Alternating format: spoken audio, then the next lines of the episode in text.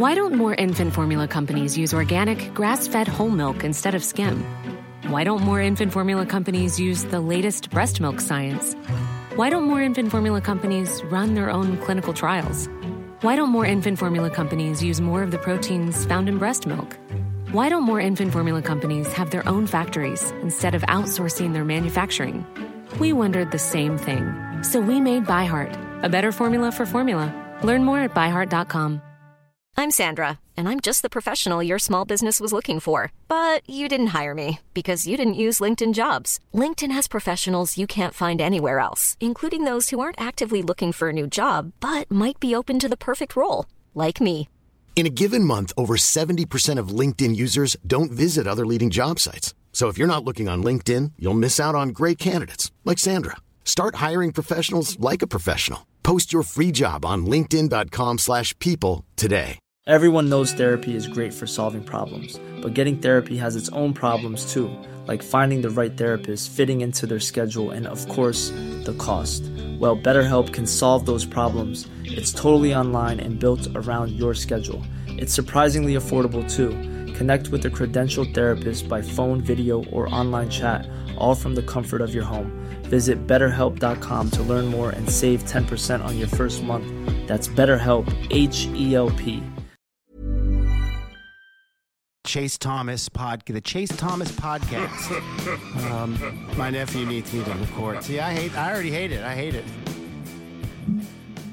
All right, hello. Welcome back. Chase Thomas Podcast, taping this on a Wednesday evening. 991, the Sports Animals Afternoon Drive host with Will West. Tyler Ivens is here. What's up, bud? Tyler and Will. Tyler, good evening. How are you? You know, man, I am uh first and foremost, thanks for a few minutes. I was like I always like uh being able to separate my my evening. I had some plans I wanted to get knocked out, but I would much rather would do this. Uh, I'm doing really well. I'm um it's crazy, man. Uh, Not to Mhm. sound like a total absolute stereotypical person, but I can't believe it's already the end of August and it feels like it was just the new year, but uh I'm doing well, man. East Tennessee is uh it's hot, but it's uh very very anxious to get to Nashville this Saturday. It feels like fall right now, though. We, my wife and I just took the dog for a little walk. It was feeling Right. like fall, and I'm like, this is perfect. Football weather Oh. right before Tennessee kicks off, and Oh. like we get this fake fall. I'm here for it. I'm, I'm excited. Uh, it's so weird because when I say this, it makes it seem like that I would be like a lover of country music, which could not be further from the truth. Do a lot of people assume you are? It's weird. I'm a football flannel fire pit Yeah. guy. And I think when they find out I'm from East Tennessee, Mm. initially they're just like, oh man, so like what's your favorite country honors fill in the blank? Um, I think it just because Mm. I think just because people it's you know what's weird because people found out uh, I spent majority of my life in the South, they just assume I'm a Braves fan or Yeah. I'm a Titans fan or that I like country music. I love Sweet Tea. There's like some things about it that like the stereotypical or the assumptions would be accurate. What's But the most um, stereotypical Southern thing about you? It's a really good question. Um, I think be- is um, I, th- I think you already touched on it that I like country music. Oh, so you um, do like it? No, I can't. Oh, brother. Uh, I'm actually a huge classic rock, like 80s hair band guy. Okay. Um, when I want to clear my brain, dude, I like I have a very eclectic playlist that I listen to, but Uh-huh. I listen to a lot of hard rock. I listen to uh that's kind of what gets me amped up, much like a player before a game. Uh huh. If you had Will on right now, he'd tell you my playlist in our office is a whole lot of gets me in the zone. How am I going to tease this topic? A lot of the small psychologies that come with our industry and Mhm. come for setting up a daily show. Oh no, I'm. I'm But are you doing this before each segment? So you're doing it throughout the day, throughout Oh, no, the no, show. No, no, So, so, so right now, Will and I are uh, a lot of our shows are out of the studio. We, we're, we're Mhm. with a lot of clients. Uh, those days that I am in in office, Will and I share an office together in the corner. Mhm. There are sometimes where I'll turn on, like we're giving away Guns and Roses tickets right now on our Mhm. station. I've been listening to a lot of GNR. Um, if we're in the car together going somewhere, or if I'm in the office, I'll have Motley Crue turned up. Okay. Um, maybe not to the level I want now that I do afternoons and the office is full. But I kid you not, there were times when we used to do mornings together, and Will and I would be in the building four thirty, five o'clock in the morning, Mm. and we'd be the only ones there. And if my speakers to my computer or Bluetooth could go up another knot, I would push it. That's just kind of like the like I'm I'm a very creature of habit. Yeah. Not so much where like I eat the same things, but like I know the music I like. Yeah. Uh, I know the directions I like to go. Um, I kind of have a feel for it's kind of like a pitcher in baseball. Yeah. Uh, I know what. do you have a into the big daily routine for the basketball. office? Like, do you have a routine that you hand, like how you Yeah. approach your day to get ready for four hour um, drive time show? wake up uh depending on what day of the week it is uh i get caught up on the dvr from the night before especially if it's a if it's a west coast game um i usually am a coffee in the morning type guy How do you take your um, coffee? Are you a black coffee guy? Do you put Uh, stuff in yeah it? black is the screens behind me man i can't Yeah. I, I can't i'm not big on the on the drive through pumps and it's black as my i always kid Same. around black as my soul um Mahalo coffee. It's my go-to. Get that grounded up. Love Mahalo. Uh, Not a sponsor. coffee. Could be. Yeah, continue. yeah it could it could hey hey every door's open Hey man, Trust like I just throw them out there where I'm like, some of these I can do 30 seconds. How what what is the most genuine 30 second ad read you could do for a company right now locally in Knoxville? Who Like, right would you be second. like? Yeah, Uh, you know what? I'll do you one better. Just throw out a random company, as long as they're not competing with somebody that I already have. Throw out a Oh, random, see, I don't know. I can't do that because I might. I, I don't know. Um, like like think, think of anything. Um, hmm. Okay, coffee. So coffee. Let's. I don't have a coffee, so I just mentioned like if okay, Dunkin', Dunkin' Donuts. Big competitor? Mm, Okay, okay. So I'm cutting weight right now to do television. I'm trying to get rid of the second. Um, hey, it's Tyler Ivens from the Sports Animal. You're probably saying to yourself, "Man, I need a little kick in the morning." But Mm. usually it's kind of my lunchtime, and I got to make sure that I stay on an even kill. If you haven't tried the skinny vanilla latte from our friends over at Dunkin', listen, Mm. you're talking about zero cuts of sugar, yada yada. Cliff notes, Cliff notes, Cliff notes. One of your merrier, one of the many area locations in Knoxville, and then you put a nice little capper on it. There's a story to be told with every kind of presentation that you do. Yeah. Did you like when you were growing up? Because uh, you're one of those folks. Like some radio folks have it, some don't. But like Larry King was never going to do anything other than talk radio. You like you listen to him. Vin Scully was always going to be on the Yeah. radio.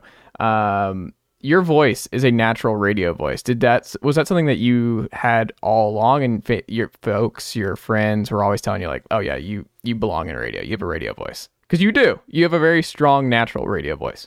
Thank you. Um, so growing up, I knew I wanted to do this for a living. Mm. Now, what entity of this that I did not know? Um, I grew up every night going to bed with Sports Center in the background. Mm, If I didn't hear Stuart Scott and SVP doing the desk highlights, I felt like that I was kind of in a position that I wasn't comfortable. mm, I thought television would be the route I went, but I've always been kind of this. I've kind of always had this round jaw, broad shoulder, and growing up as a 37 year old, I thought, well, man, I'm I'm not a I'm not a model. I don't have this Hollister Abercrombie chest, stomach looks. So maybe radio is where I need to go. mm. Um, and the more and more I started learning about the industry, the more it intrigued me. And I was always brought up, raised by my family, that if you want something bad enough, and, and we hear it often, it's just like, how bad do you want it? Mm. There's this, but how bad do you want it? And I just remember the more and more I started getting into the kind of ups and downs, the learning, the nuances that came with this industry, I thought to myself, oh man, I want to do this. And then Mm. from there, I had to make a decision because I'm such a big baseball guy. I love baseball. Do I want to be a baseball play by play voice or do I want to do like sports talk radio?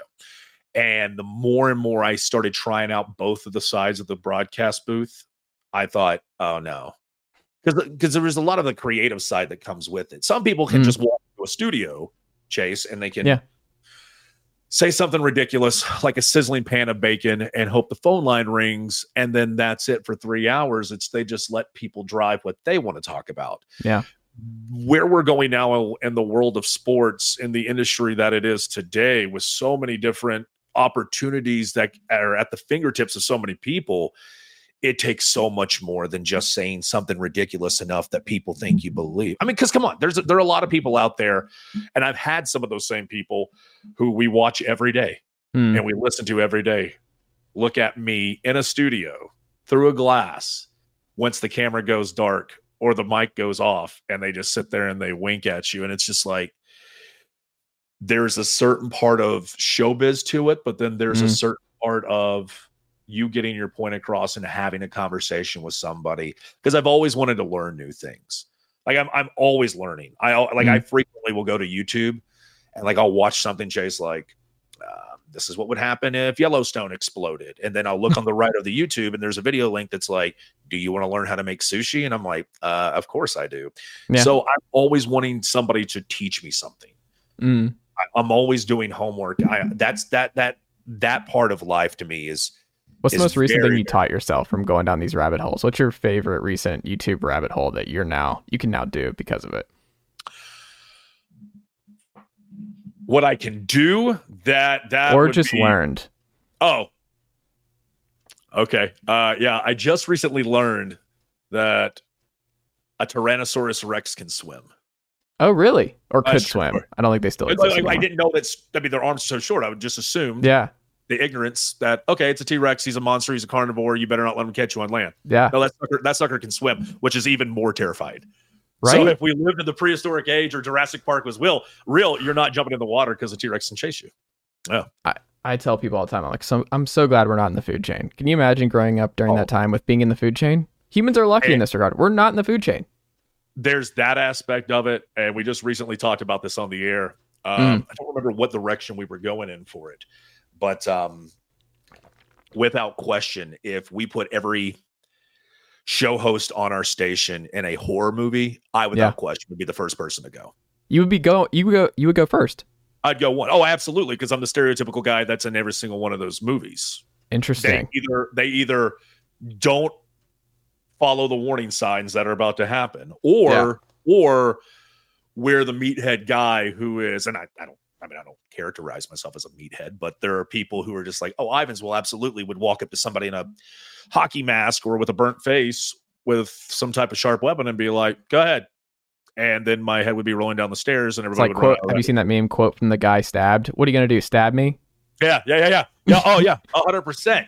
And I'm not, I don't think I'm that type of guy, but it's, I guess, because of the personality that comes out, which I'll take that vote. If that's a badge of honor, I'll take it. Yeah. I just, yeah, that, that's some of the, some of the That's funny. that I think I would be the opposite. My wife is would follow your lead, where like my wife is a very like she would go down that rabbit hole where it's like he's probably okay, and then it's Yeah. like no, he's probably Right, not right, right, okay. Like, Still yeah, looking no, for a pulse, but my head's attached from my torso. It's Yeah. like it makes, yeah. Yeah. Yeah. Um, well, I love it. Um, speaking of sports radio takes, though, Tyler, if you had to make your strongest Vols, like think of like the most stereotypical sports radio take, but it only pertains to this 2023 Vols football team, what would it be? What would be the strongest one you could have? Like you come to break and you're just like, next, I'm going to tell you why blank with this particular Vols football thing.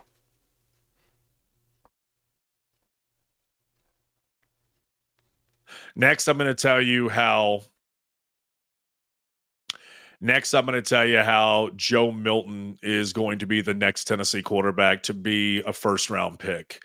Ooh. And if I wanted to go like completely like splash grease from a bacon pan, second time I've used that reference in four minutes, Mhm. uh, I would say why Joe Milton is only going to be the fourth quarterback in Tennessee history to be a top five pick in the NFL draft. Yeah, Cafego, Manning, and Shuler, and then Joe Milton. Because here's the thing about Joe. Mm. Um, we all know that Joe Milton looks like the statue of David. We all know that Joe Milton has been blessed with a thunderbolt on his right arm. We know Joe Milton has the million dollar smile. We know Joe Milton has the abilities, the attributes, and every creative player feature of any sports game we've ever played. I go back to the psychology. and Maybe I made a comment to you about it before you hit record. Maybe I've done it in a couple minutes here. Um, I love the psychology of how the brain works, Mm. and I'm also the type of person where I I- I pay attention to the the most minute details. It's it, it's weird to me. Maybe it's a maybe it's one of my pros or cons, whatever it may be. But I what I can say is I remember last year when I had a chance to catch up with Joe, just in just normal media sessions, because all the focus is, uh, was on Hinder, uh, Hendon, as it Mm. always it would be for the starting quarterback. And I remember there were times I had a chance just to chat one on one with Joe. And it's weird. I, the camera angle, I'll, I'll try to pull it off from where I am. Mm. Joe's body language was always slumped forward, shoulders were always tucked in, or anytime I talked to him, he'd be like leaning back, like like I don't. Or I'd ask a question and there would be no time to like process it. It would just be Mm. reaction. This is what he would say. Like so, you could tell when you go back and listen to these interviews or you rewatch the interviews with him. There's that Joe Milton. Mm. I remember at SEC Media Days this year, I was in Nashville, and the uh, the media team at Tennessee brought Joe to me, and he sat him Mhm. down, and I remember sitting there watching Joe sit down, adjust his blazer, adjust his neck and his necktie, and I go, "Hey, I promise I'm not going." And I just made a reference to a joke I made towards him before he went on the microphone after the orange and white game Mhm. it was kind of my way of being like, if you don't remember who I am, because Joe gets interviewed hundreds of times. How why why Mhm. would he know who I am just because I work for the flagship? He shouldn't know me. So I made a joke, a point of emphasis to be like, if you don't remember who I am, here's what you need to know. And he laughed and was like, Oh yeah, that's right. How are you? Mm. Within that interview, I remember asking Joe specifically. I said, you know, what's you know, tell me something a little bit different about it, or walk me through kind of how things are going to be different. Because the comment Joe made at the orange and white game simply was this. Mm. He said, I'm Joe Milton. I've been blessed and I've earned this opportunity. This time around, I'm just going to take things one day at a time. I'm not going to let my plate get full. Mm. So at SEC Media Days, I reset the question and I said, I asked you at the end of April, hey, is your plate still full? What are you going to do about it? How is it going to be different this time? I'm going to ask you that same question. Have you done that? Have you stayed true to yourself? What exactly has the last couple months been without the orange and white game? Mm. And I watched Joe Milton go, This is the first time I've ever seen Joe Milton thinker. There wasn't that reaction immediately. Mm. I didn't see Joe Milton slouch over. I saw the shoulders, the chest, the confidence, the eyes, the lock in. He didn't just like stare at something to the side of the table we were at in Nashville and answer the question that way. This guy had, I'm talking, look into the pupils of my eyes, soul comments, and just said, you know, I have done that. And this isn't going to be the same Joe Milton. I mean, it's it's everywhere. You can hear people writing about it. The uh, the archives. You can find it on any of our websites. And I remember specifically asking Joe, what do you mean by that? Like, tell me, Mhm. like, give me a give me a receipt of what do you mean you almost didn't think you could do that? And he flat out was just like, yeah, there was one time where I thought about quitting. I I got hurt, hit and took over the job, and I had to ask myself, I'm six five, I'm this weight, I'm this fast with this much arm speed, but can I really be a collegiate athlete? And watching somebody who didn't guard himself, just sat there and just replied and just answered truthfully. Once you conquer that barrier where you don't have to feel like that you have to answer like a robot for a college football program or an SID isn't staring you down with some script on what you have to say loaded in your ear. Not only is Josh Heupel allowing these players to show their personalities and be themselves, not giving them some kind of script they have to go off of, but they're so relaxed they can be themselves and not have to worry. Is this quote going to get back to my coach and is he going to just absolutely just tongue lash me good or bad for whatever reason? Yeah. i'm not just saying this because it's rah rah rah oh that guy works for the flagship. He's supposed to just uh, tennessee. He's spo-" i have a very very deep feeling that there is something that has been unlocked by joe milton and i think tennessee is going to absolutely take full advantage of this and I think we're going to see it very early out of the gate. I mean, I think at the point in time now, Joe's just tired of being like, hey, how did practice look today? Just get to Saturday, just get Yeah. to Nashville and just play Virginia. And I think too, what's gonna be frustrating is that like my opinion on Joe and where I see Joe and where this team goes ultimately will not be decided in the next two weeks. It'll No be chance. decided in the swamp. And I think September people who are like, see, he's ready. And it's like, well, it's I mean, Yep. Virginia they had their number one pass rusher in this game on Saturday.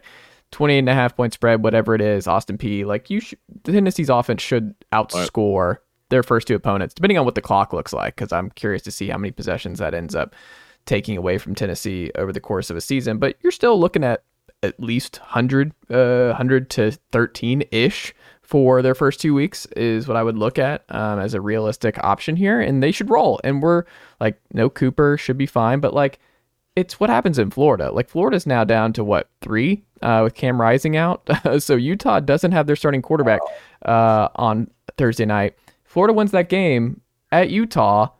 That gets them off onto the right foot. That gets them like, hey, we are we're going to be all right this year. Graham Mertz, if he has a good day, like that just changes everything because if you look at the Florida Tennessee history, Tyler, you know it better than anybody. Like it's Tennessee's best opportunities when Florida's unranked. When Florida, because you play them so early, if Florida gets hit in the mouth and they don't look like the traditional top five, top ten team, even though they have the talent, that's a that is huge for Tennessee. But if Florida wins that game, they're going to be ranked going into that game against Tennessee, and it's going to be a night primetime game. And that's the lights are back on Joe, and Joe hasn't really been in that spot. Like Clemson is cool, and a lot of people really extrapolate a lot from that. But it's like it's a bowl game, a lot of dudes out in and out. He was good.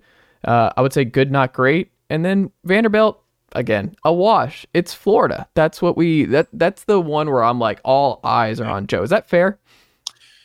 Uh, a hundred percent. Everything you said, um, I feel like I have said in some capacity this week and leading into the situation. Now, in fairness, there is a lot to take away from the Virginia game, not named Joe Milton. How much Mhm. depth do you have at the offensive line?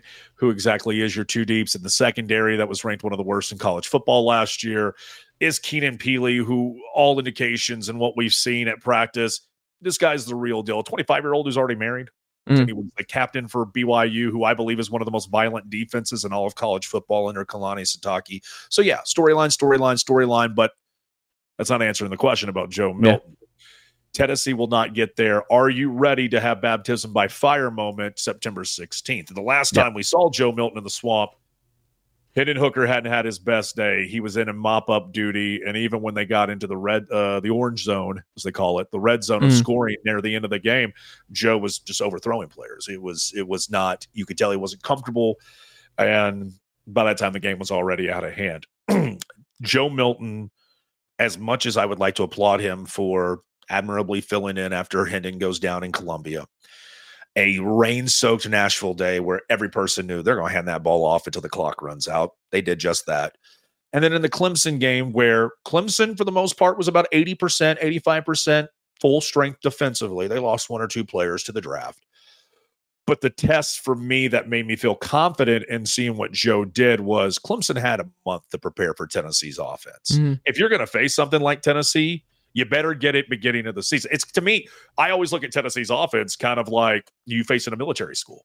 Unless you're playing that military school week one and you've had five months, six months to get ready for Army or Air Force or Navy, Yeah. you have no business scheduling Tennessee. Just kind of like how Tennessee got out of the Army game a couple years back. Yeah. It was like, this is absolutely ludicrous that an SEC team thinks they're going to, what do they win? Mm. But the point is, Tennessee's first test to find out if, in fact, Joe Milton has been cured of this disease, this disease of overthrows, this disease of second guessing looks, of just processing Josh Heupel's offense.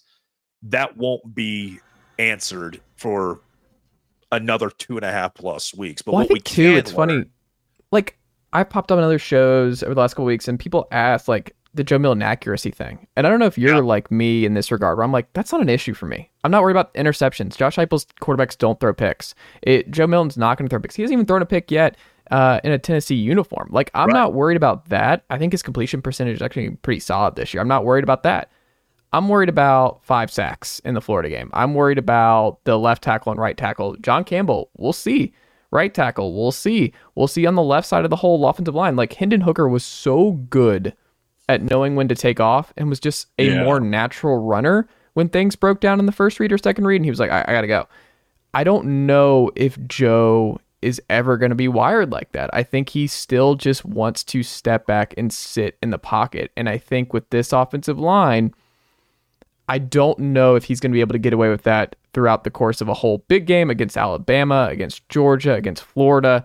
I mean, maybe even against South Carolina, definitely against A&M. That is my biggest thing. It's like it's not the accuracy, it's not the stuff through the air. I think he'll be fine there because just about every, I mean, every Heupel quarterback is in this regard. Where it's different is he's not mobile and he can drop some weight. That we'll see if that matters. He's lowered his head before, but that's also how he's gotten banged up before by running the football. I, I don't know. That to me is the biggest Joe Milton thing. Do, do you share that sentiment? Oh, what I sh- what I uh, there's a lot of that I agree with. The the part so let's let's let's unravel it from the beginning.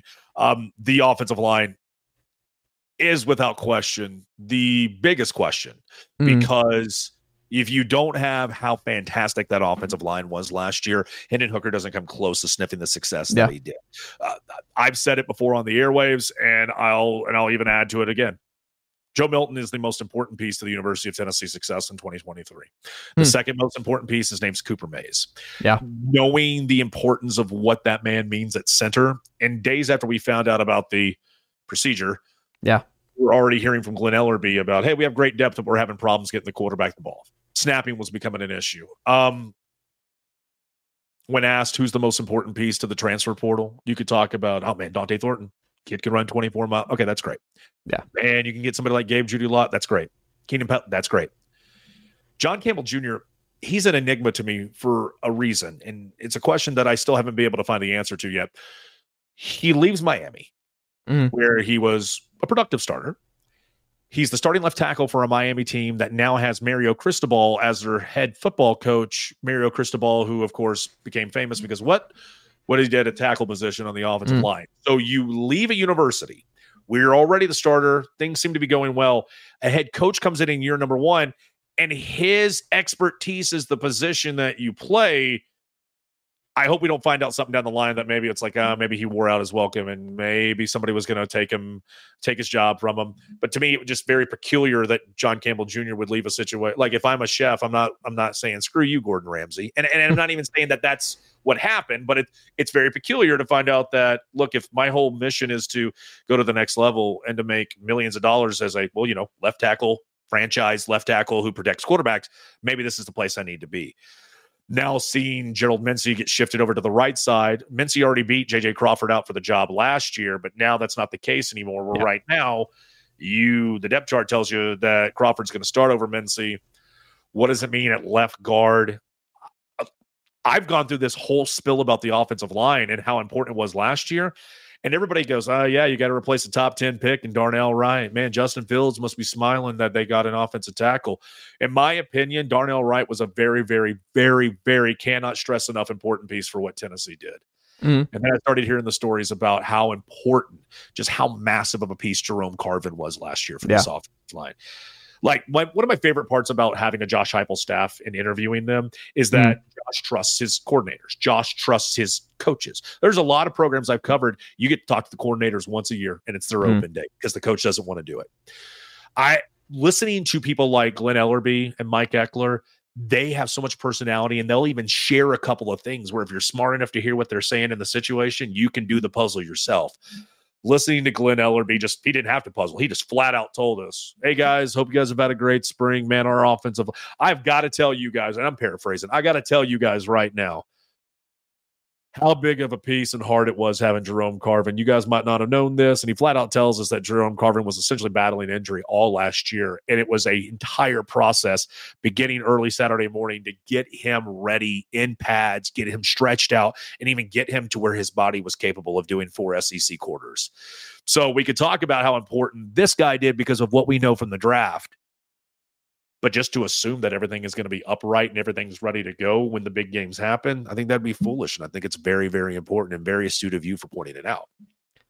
It's not great when Cooper starts the year not available. And then you just look at it and you're like, okay, Ollie's going to have to move over. Ollie's going to be playing everything this year. Can I, he's just say this? Can I just Yeah. say this? And I, and I don't want to.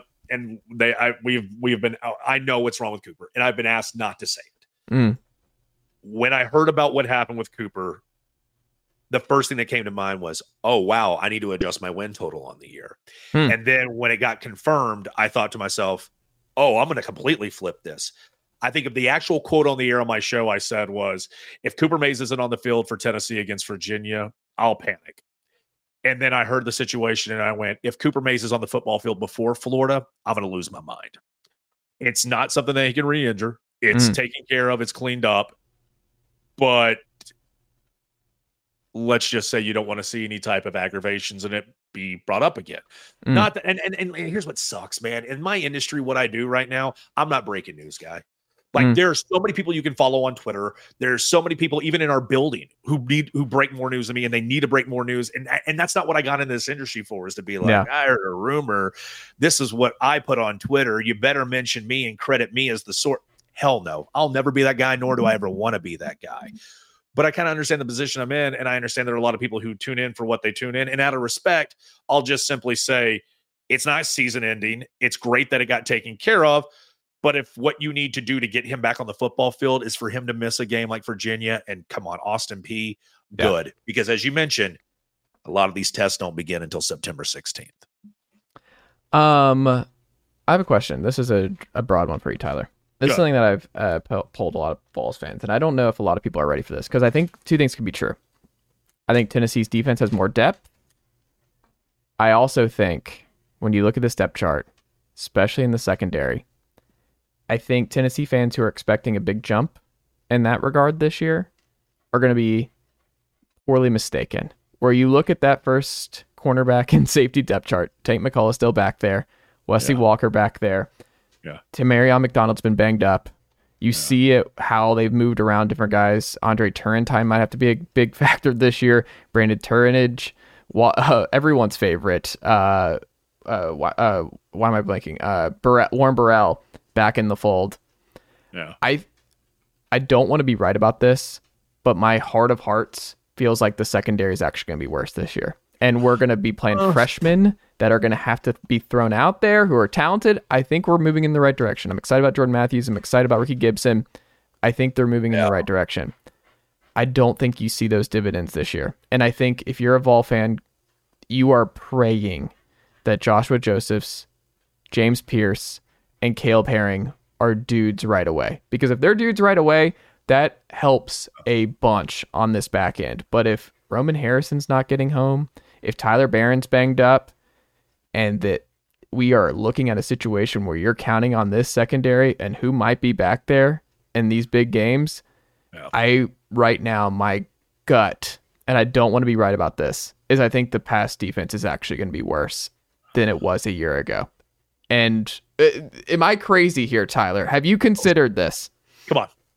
Come on. Um, nothing is worse in my industry than hearing somebody who the lazy sports takes of the guy who just follows the football because he watches it on his television and tries to turn it. I don't think I would do in myself credit or my listeners credit without watching the all 22. And, mm. and, we and we you know we go back and we watch those all 22 films and we get a chance to be able to look at the entire film and, and see how it kind of plays out there's no punchline joke that can be made that hasn't already been made about what Willie Martinez's unit had last year, and that mm. was a lot of people who disappointed their t- dis- were a disappointment not out of the position, but also trying to slow down some of the talents in the SEC. What makes it kind of even harder to believe is when you find out that they have wait for it 17 scholarship athletes in the secondary, and they couldn't mm. find four who were able. And look, there were times Jalen McCollough was even suspect last year. Trevon Flowers, yeah. obviously, there were a lot of people he can't be, you know, free of the blame. This is what I will tell you. I think that the very obvious Achilles heel to be able to beat Tennessee is look, not only do you have to pass to be able to stay in a track meet with Tennessee, but mm. it's very, very clear that Tennessee's weakness is in the secondary. It's kind of hard to believe that this defense was ranked last year, at least running. They were like 36 best in the nation, but because yeah. they were so bad in the secondary, I believe they were 127 and 131. They were the fourth yeah. worst. Coincidentally, the they were the only program off the top of my head who I know was worse in the passing. Alex Golesh has left Tennessee to take over that job in South Florida. Yeah. So I, I I think even Tennessee fans will admit that they hope you're wrong about that. I but hope I'm wrong about this. Well, no, no, right. But to yeah. wave this magic yeah. wand and be like, okay, um, Kamal Hadden's going to stop running his mouth and he's going to be able to keep somebody in front of him. He's okay. banged up to start the year. Exactly. Huge if. Mm. Whenever I immediately see that, and I, look, I'm a Doneiko Slaughter guy. I, when I saw I love Slaughter Doneiko. Doneiko is my guy. Like, Roswell stand up. He's the only one I am. Him and Wesley Walker I'm good. When he when they got walking from Georgia Tech, I went get him out of star, put him at safety. They yeah. did. I was like, okay. And look, the first time somebody asks me how to set up a defense, will be the first time ever. Uh, huge move. Love that. Yeah. I thought the big reason to go out and get a piece like Gabe Jeudy-Lally was to, in fact, try to sure up. Look, you're not going to mm. have a lockdown Revis Island player, but you're going to have somebody who is, in fact, disciplined and has played in the SEC before. Now, saying playing defense or Vandy, whatever, jokes can make themselves. I think that this year, the one person who has to have, must have, has got to absolutely find a way to improve what he did is Kamal Hadden. Yeah. If Kamal Hadden is still lost, if Kamal Hadden is still dealing with issues with being lost in coverage, I didn't think anybody would ever be able to replace a punchline joke after Warren Burrell's performance against Purdue two years ago in the Music City Bowl. And Yeah. then Kamal Hadden, every time they cut to him in the Carolina game, he was doing more yapping with Shane Beamer than he was holding down somebody in front of him. All I have heard, all I have heard and seen is that there's no player who has more talent that is yet to be unlocked on this Tennessee team, not defensively, the entire roster, than Kamal Hadden. Now, Hmm. granted, that's fine whenever you're going up against somebody who you see four, seven times a week. But Kamal Hadden, when he is put in a situation where you must stop somebody for us to have a chance to win this game, that has to happen this year. Because if Yeah. you want to go back quickly, quickly, if you want to go back to the, it sounds like all Tyler did the first 30 minutes, 20 minutes of this podcast was hype up Joe Milton. Mm. There's one thing that absolutely Tennessee fans should be terrified about, and it's this. Last year, how often did you see Tennessee just haymaker back into the game? Mm. Dallas Turner, fumble return, touchdown. Ale- that could be the final now. Alabama has the lead here in the Neyland Stadium. 71 seconds later. Boop. Tennessee scoring drive. One minute, 16, 17 seconds, three plays, 84 yards. Hendon Hooker without blinking would go, okay, cool. Answer. He was a machine. He just could wipe his brain. Not guaranteed that Joe Milton can go back under center and go, oh, cool. Like a Michael Jordan 1990s commercial. Anything you can do, I can do better. And they hit and shot. It should not be guaranteed that Joe Milton can go out there and answer the bell and rebuttal as quickly as his best friend did last year. That secondary has got, must get off the field on third down. hmm And how many quarterbacks do they think? Tennessee fans are going to roll their eyes when I say this. There are so many talented quarterbacks that they face in the conference, not in the conference. Frank Harris, UTSA, Mhm. who when they see third and short, they go one look, two look. There's my whole first down. And Tennessee fans are throwing $16 beers on the ground, going, "Why can't we get off the field on third down?" Yeah. I think there are going to be aspects of the defense that are improved. I don't believe the secondary is going to be one of them. But just like you said, and I will co-sign like an apartment roommate.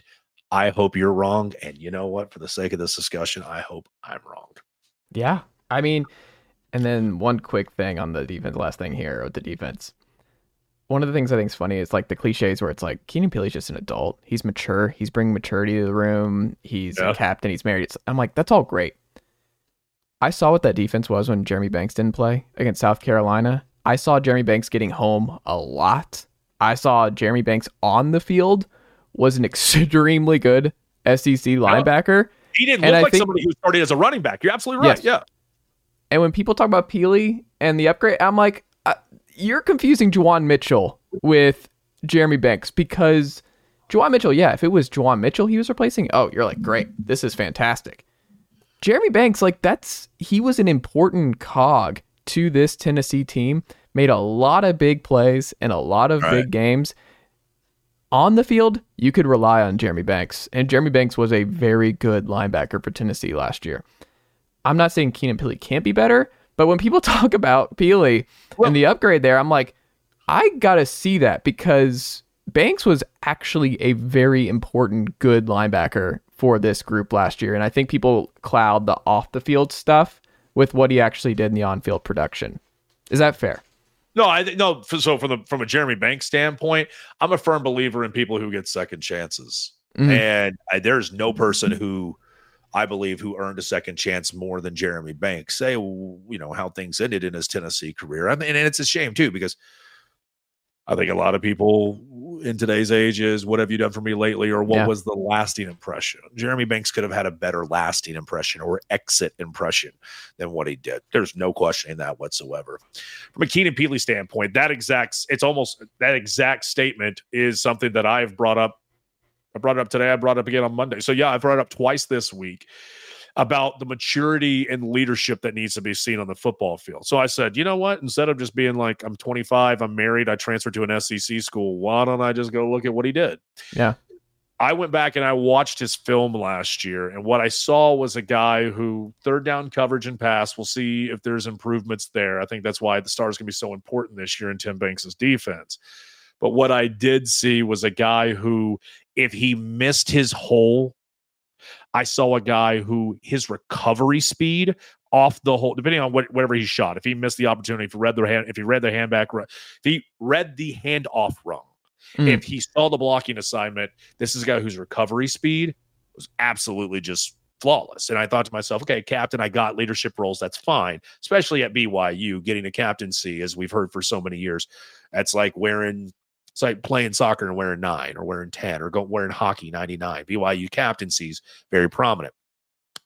Which then leads me to this point. Let's say Keenan Pili is not who we think he is, or let's say the difference between Mountain West, whatever schedule, and the independent schedule in the SEC is is night and day difference. Mm-hmm. I think that if that in fact does happen, I think that there will be enough time spent where Plan B and boy, is it a massive plan B.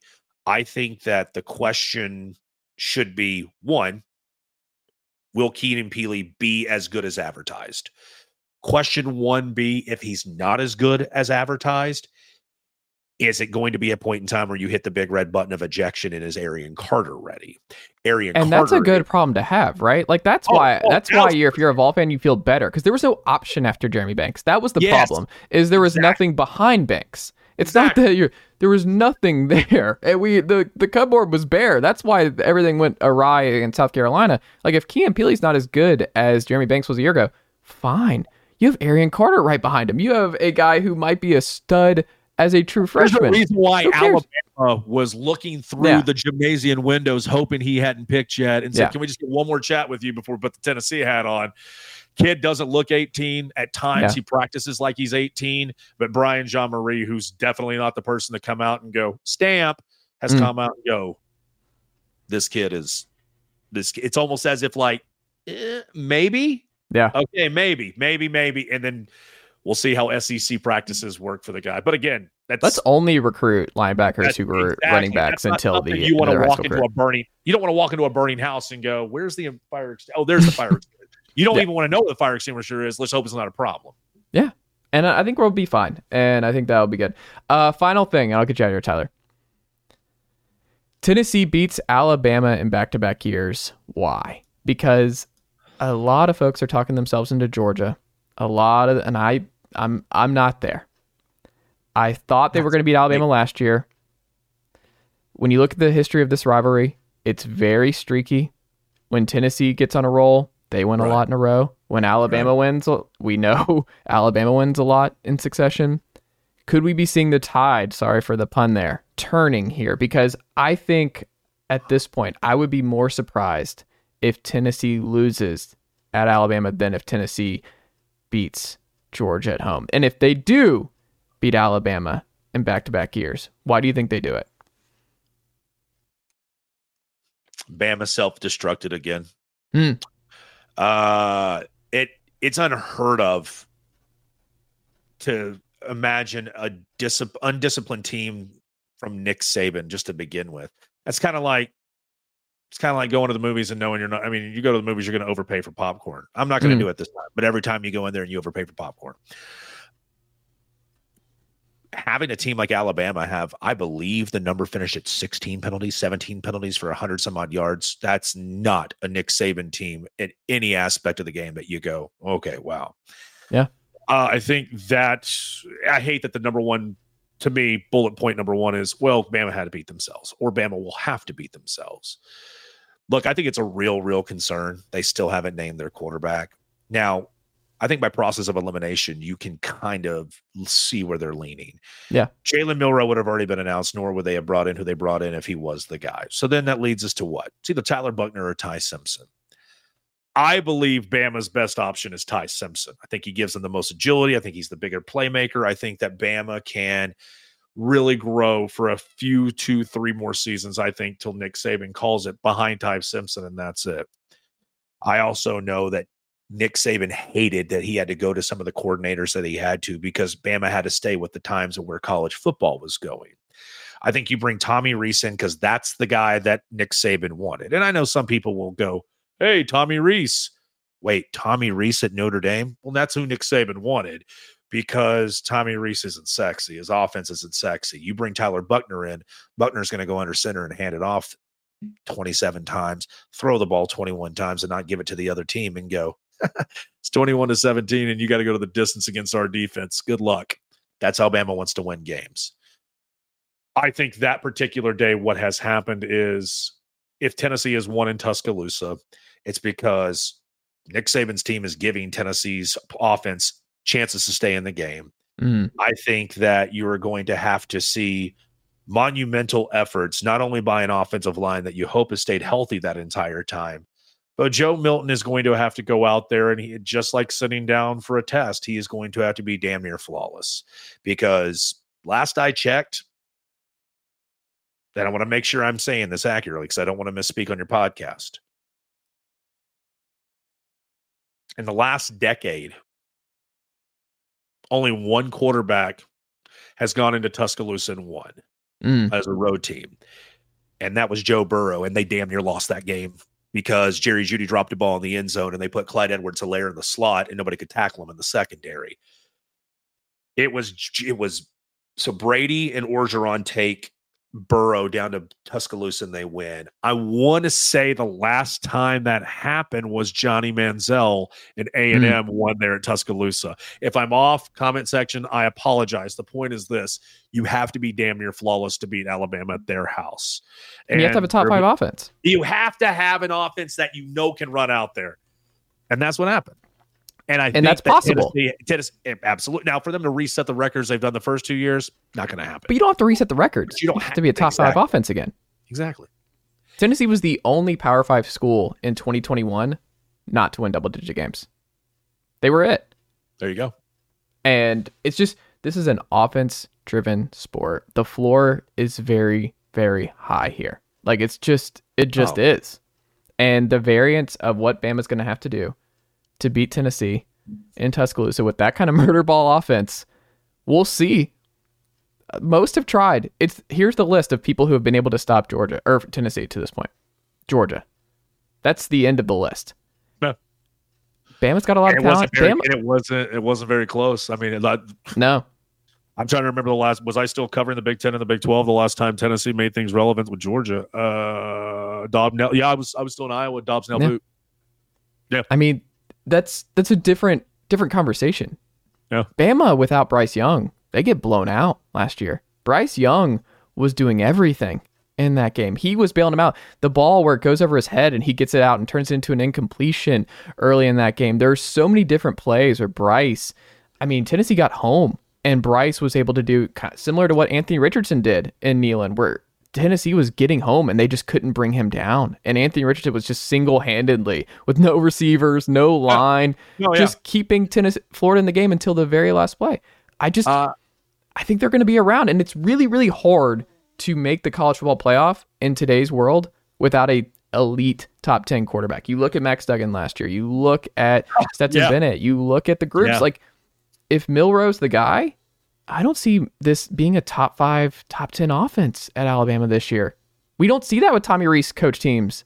I No. I'm just dubious. I don't think it's I feel better about Bama than Georgia, and I think most Vol fans feel the opposite, which is interesting to me. That, that is that you're right. It's very very interesting. Um, I know it's not a popular take. A lot of people ca- I I I catch it a lot whenever I give other SEC teams compliments. Like like like this year, for example, I'm I'm high on Kentucky.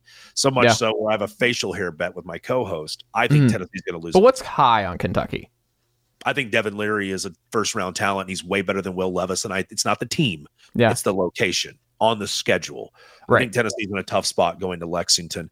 Um, The day So I- when I loses to Stoops, I'll uh like uh, that's Oh, uh, I and, just and look, hey, look, hey, covered Iowa. Stoops Yeah. brothers. I trust me, that guy is allergic to the end zone or running any kind of sexy offense. Um, anytime I compliment any conference, oh, you ah lover, you ha- why do you hate the balls? I look at Bryce Young last year, not that he needed my respect or I didn't already know he was one of the best quarterbacks in the country. Watching him get up off the mat like Stallone in a Rocky movie after Tennessee was like decapitating this kid, I was like, yep, he's the number one overall pick. That Yeah. was the moment I knew it. Um, to the Bama point, as good as Bama is, I could also chase make the argument Texas could very well go down there and beat them. Don't think they Yeah. do, but they very well could. I have LSU winning the division. That's two losses. Do they find a way to stumble somewhere else? Probably not. But I think I'm they do. not- they lose at A and M. They lost at A and M two years ago. a shoe in. Like my co-host Will, if you have him on, he'll be like, "So how long do you want to talk about Bama winning the national championship?" We'll be like, "Okay, okay." Yeah. Do you know how I actually have winning the national title? Who? A and M.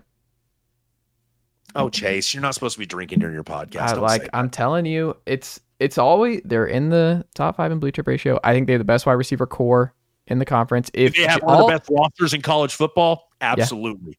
if Jimbo Genius just hire. take yeah, if he just takes he gets Bama at home, which is huge. He beat him at home two years ago. Oh. Conner Weigman beat LSU last year. People just forget they beat LSU down the stretch last year. Those are A- two teams they forget. A and M beat LSU, and Yes. Vandy finished strong. And everyone's like, "Wait, did Vandy finish strong?" Yeah, they beat Kentucky and Florida, and A and M beat LSU. You're exactly right. Petrino is a top five offensive mind in the sport. He If is, you but just- they got to get along, Chase. But that's what I'm saying. The boomer bust, like the boom is a national title. They were on the cusp of making the playoff in 2020. They were right there with Kellen Mond. They were right there. We've seen it. Jimbo's won a title. They've been close at A&M. I just everyone who loves LSU, I'm just like all of that for me is A&M. I'm not there at Alabama, and uh, if history tells us anything, the national title what. is going to come out of the southeast. It's going to be one of these southeastern schools. If it's not Ohio State, and I don't think Georgia's doing a three-peat. I don't think Bama's back. I don't think LSU's there. So by process of elimination, my brain's like, I think it's A and M. Everyone loves Texas. Everyone's all in the Texas thing. I think I trust A and M a lot more. I, I that's my one. You heard it here You first, did- Tyler. You didn't ask me, but um, my national champion is not in the SEC, and I've been hearing that for four days now. Mm, Michigan. It's Michigan. Michigan's the real deal. yeah, okay. I They are going to hold. They're going to hold Blake Corum back till the end of the year, and then they're going to take that gas pedal and go. "Mm, sure. I'm telling It's possible. They'll be in the playoff probably. your Texas A&M pick. Yeah. Name a better roster in college football. And Yeah. if you do, their odds are probably on the same level, if not are identified as Ohio State, Michigan, Georgia. Keep going down the list. Mike Bobo, Oh. Tommy Rees, Bobby Petrino with the exact same rosters. Who do you want? That's an easy You- answer. Come on. You want Petrino. Right. Throw Dan Enos in there as well. Yeah. Yeah, ex- exactly. I have the same answer. It's just It- funny. It's just, you got to remove the A and M stuff. All you have to, yeah. Nashville. Yeah, Go to at Nashville. If Mm. you're if you are Jimbo Fisher and you know the questions are coming about Bobby Petrino, just be like, Bobby's a hell of a coach. Do you know Mm. how many times I run into an ex girlfriend's friends or parents and they're just like, yeah, I haven't seen you since you and Phil in the Brink broke up. How's man? Mm. How is she doing? Is that great, man? How is she? Man, that's so fantastic. How is it? Even if I couldn't give two dams, you you still answer the question and you just get past it. Not Jimbo. Jimbo wants Oreos like a four year old crying in the grocery store and goes, I'm gonna throw a fit unless you give me the Oreos. Mhm. Jimbo, we just want to know about. I ain't gonna do it. So I want to talk ball. God, come on, Jimbo. You can't gi- give us 40 minutes. Like, come on, mind Mm. your manners, dude. But again, love and marriage. I've watched. I've watched many marriages that look like they were gonna fail, and they've been awesome. Maybe this is another one. Maybe. Uh, Tyler, this was great. What can the good folks check out from you and the team over at 991 The Sports Animal? What uh, what can you plug as we wrap up here tonight? Um, first and foremost, uh, I do a lot of these. Uh, I'm not blowing smoke because we can see each other through these lenses. Uh, polished.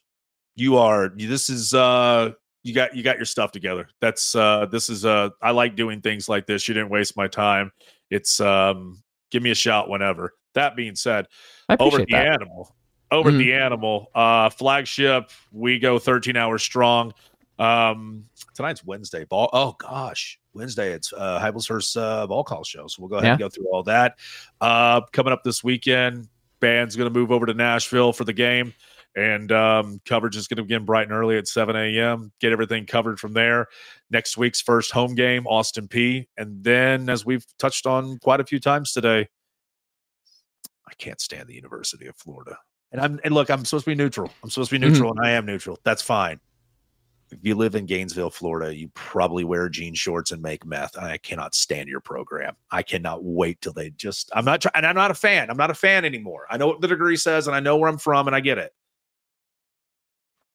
Chase, they got to beat the hell out of Florida this year because I don't want to hear it from anybody that I live next door to or around. So besides that, there I wasn't being very, very professional, and I'm sure corporate's going to see that and be like, "Could you turn it down a little bit?" No, no, I'm not going to do it. Especially when it comes to Florida, I'm not going to do it. This is why we're I want to be in a press corporate box. Things. Yeah, we're going to do corporate things. That's all we're going to do. And yeah. Tennessee takes on Virginia. Uh, Vol Network coverage is going to be beginning at 10 a.m. because I'm done at uh, nine. Yeah, I send it over to Vol Network beginning at 10. Me, Eric Ainge, Troy Fleming, and the rest of the Vol Network staff. That's there it. you go. Big week. Vol football. It's back. I'm excited to be an obnoxious Tennessee fan dressed in orange and white on this fine Saturday. Do it, dude. Do it's it. great Just time. Pour, it on, man. Just oh my god, when you're this offense, you can step on their necks every week. Like it's just it's great. It's just mean. It's bully ball in a fun way. That is oh, what dude, the way Tennessee steal plays. milkshake and push them in the locker. I don't advocate bullying. I yeah. want you to give me lunch money and give me your milkshake. I'm gonna ask for both of those. Absolutely. And Josh Heupel's gonna do it. Absolutely. Tyler Ivens, thank you, and we'll have to do this again soon. Nicely done, nephew. Chase Thomas Podcast. Hell yeah.